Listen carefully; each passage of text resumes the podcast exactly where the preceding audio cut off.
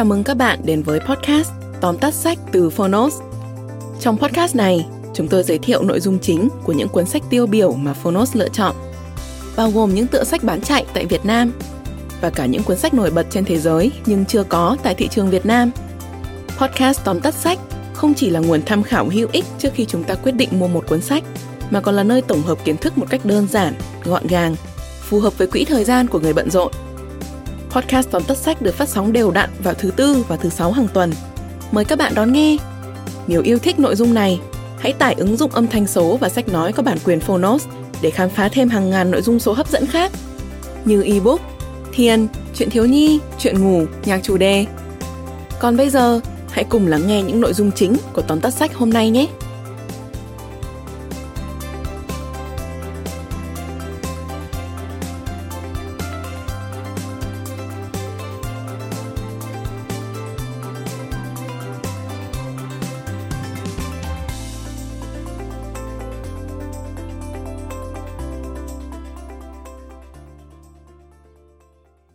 Bạn đang nghe từ Phonos. Tóm tắt sách Steve Jobs, thiên tài gàn dở và câu chuyện thần kỳ về quả táo. Tác giả Leander Carney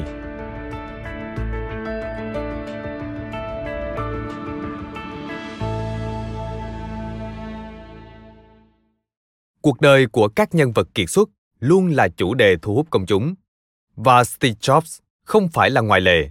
Đằng sau những cánh cửa đóng kín của Apple, người được mệnh danh là thiên tài gàn dở này đã làm gì để xây dựng nên một đế chế công nghệ làm nức lòng biết bao người trên thế giới?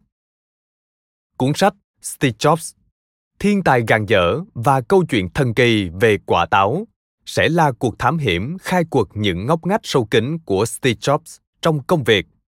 Tính khí bí ẩn có hơi hướng quái lạ chủ nghĩa hoàn hảo trong công việc kỹ năng thuyết phục những nhân tài về làm việc với mình và xu hướng sa thải thẳng thừng những người được cho là bất tài.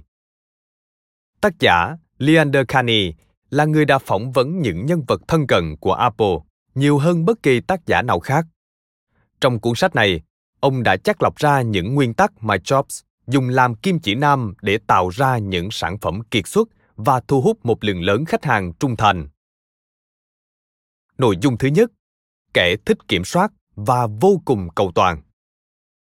Nhắc đến Steve Jobs, người ta sẽ hình dung ra một người đàn ông có vẻ ngoài đơn giản với quần tây và áo len đơn sắc. Nhưng bên trong Jobs ẩn chứa một thế giới phức tạp nhiều sắc độ mang tên chủ nghĩa hoàn hảo. Điều này một phần được thể hiện qua câu nói của ông. Hãy là thước đo của chất lượng một số người không quen ở trong môi trường mà sự xuất sắc được mong đợi. Jobs đã dùng thước đo hoàn hảo này trong rất nhiều khía cạnh, từ thiết kế của các sản phẩm Apple cho đến ánh sáng trong các buổi thuyết trình về dòng máy tính để bàn iMac. Vào năm 1999, trong một buổi tập dượt giới thiệu dòng iMac nhiều màu mới, Jobs đã yêu cầu kỹ thuật viên chỉnh đi chỉnh lại phần ánh sáng sao cho chiếc iMac xuất hiện trước công chúng một cách lộng lẫy nhất hẳn là anh chàng kỹ thuật viên đã rất bực mình vì đèn sáng hay mờ một chút bật sớm hay trễ một chút thì có khác gì? Nhưng đây chính là hình ảnh thường thấy của steve jobs, người luôn để tâm đến từng chi tiết dù là nhỏ nhất. Phải mất đến lần điều chỉnh thứ tư, jobs mới hài lòng với ánh sáng sân khấu chiếu vào chiếc imac. Nhưng phải mất đến lần thứ n, ông mới buông tha cho đội thiết kế máy imac. Sau khi imac ra mắt công chúng lần đầu tiên, nó liên tục trải qua những cuộc lột xác. Từ việc nâng cấp chip và ổ cứng cho đến việc thay áo từ màu xanh dương đến màu nho, việt quất, chanh, dâu tây đến than chì, chàm, hồng. Jobs muốn sản phẩm của công ty không chỉ đơn thuần là một món đồ công nghệ mà là một tác phẩm nghệ thuật. Đó là lý do ông khắc khe trong tất cả mọi chi tiết, bất chấp sự khó chịu từ những người làm việc chung. Bên cạnh iMac, Chiếc Macintosh mất đến 3 năm để thiết kế và trải qua vô số cuộc sửa đổi lớn nhỏ, từ màu be của vỏ máy cho đến các ký hiệu trên bàn phím. Nhưng cũng chính nhờ việc theo đuổi sự hoàn hảo đến mức ám ảnh của Steve Jobs mà giờ đây chúng ta có những chiếc điện thoại, laptop với thiết kế tinh xảo và đẹp mê ly. Nội dung thứ hai, con người chỉ chia làm hai loại, một là thiên tài, hai là gã đần. Đây chính là triết lý chọn người của Steve Jobs. Triết lý này giúp ông thu phục được một đội ngũ nhân viên toàn những người tài, nhưng cũng khiến ông trở thành nỗi kinh hoàng tại nơi làm việc.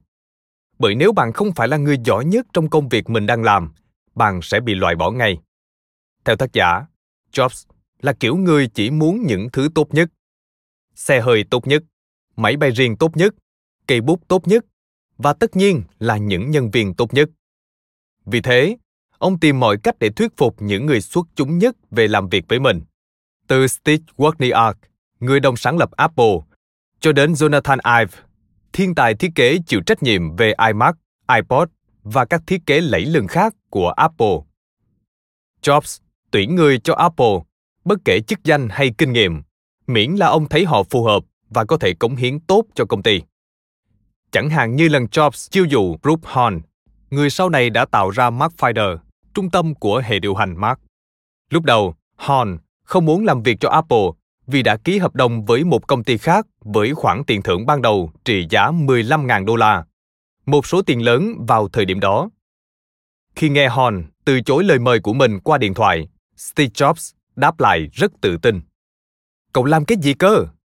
Quên chuyện đó đi. Sáng hôm sau, Horn đến tổng hành dinh của Apple với ý định từ chối một lần nữa. Nhưng chuyện đó không bao giờ xảy ra. Bị choáng ngợp bởi nhịp độ làm việc sôi động tại Apple, cộng với việc không cưỡng lại được tài thuyết phục của Jobs, Horn đã đến làm việc tại Apple và trở thành một phần lịch sử tại đế chế công nghệ này. Ngoài việc là nam châm thu hút nhân tài, Steve Jobs còn mang tiếng là người thường xuyên la mắng và ngẫu nhiên sa thải nhân viên. Có tin đồn ông từng sa thải nhân viên ngay tại chỗ sau một cuộc nói chuyện trong thang máy. Đối với ông, Apple không có chỗ cho những nhân viên hàng hai, giống như lời ông phát biểu trong một cuộc phỏng vấn năm 1995. Thật đau đớn khi một số nhân viên của bạn không phải là người giỏi nhất trên thế giới và bạn phải loại bỏ họ. Nhưng tôi thấy rằng đôi khi đó chính là nhiệm vụ của tôi. Loại bỏ những người không đủ tố chất. Nội dung thứ ba, không bắt cá leo cây. Steve Jobs nổi tiếng là người thích kiểm soát và hẳn các bạn nghĩ ông sẽ nhúng tay vào tất cả mọi chuyện. Nhưng không, Jobs chỉ tập trung vào những thế mạnh của mình. Ông vừa quản lý cả Apple lẫn Pixar. Nhưng công việc ông làm ở hai công ty này không hề giống nhau. Jobs có tài năng xuất chúng trong mảng phát triển sản phẩm. Vì thế, ở Apple, ông dốc hết công lực để phát triển từ máy Mac cho đến iPod và iPhone. Nhưng ông chẳng biết tí gì về làm phim. Thế nên ở Pixar, ông giao toàn quyền quyết định cho những cộng sự mà mình tin tưởng. Jobs còn sở hữu khả năng thuyết trình đầy ma mị. Chỉ cần xem một video giới thiệu sản phẩm của Apple, các bạn sẽ thấy được tài năng thôi miên khán giả của ông. Chính vì thế, Jobs là gương mặt thương hiệu của công ty. Mỗi khi Apple ra sản phẩm mới, ông dành hàng tuần để chuẩn bị. Tuy nhiên, Jobs không giỏi về việc vận hành công ty.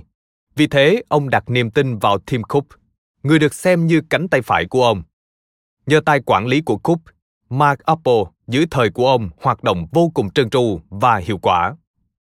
Là bậc thầy về đàm phán, Jobs là người mang về hợp đồng béo bở với Disney để Pixar phân phối phim và thuyết phục cả năm hãng thu âm lớn của Mỹ bán nhạc qua iTunes. Trái lại, làm ăn với phố Wall là điều khiến ông vô cùng đau đầu. Vì thế, trong nhiều năm, ông đã tin tưởng giao vấn đề tài chính của công ty cho giám đốc tài chính Fred Anderson. Steve Jobs là một con cá khôn ngoan như thế. Ông biết mình giỏi nhất ở lĩnh vực nào và không đặt mình vào vị trí mà người khác có thể làm tốt hơn.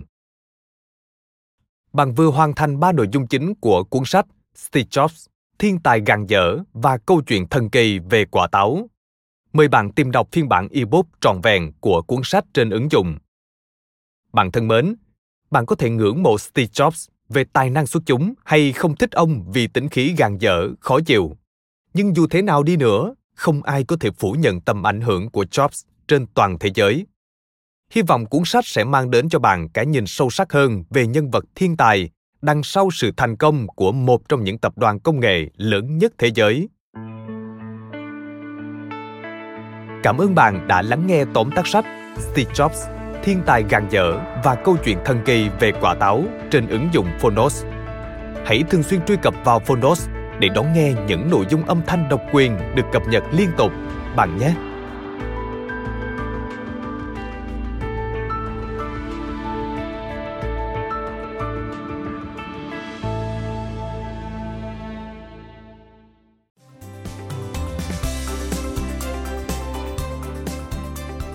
Cảm ơn các bạn đã lắng nghe podcast Tóm tắt sách. Podcast này được sản xuất bởi Phonos, ứng dụng âm thanh số và sách nói có bản quyền dành cho người Việt. Hẹn gặp lại các bạn ở những tập tiếp theo.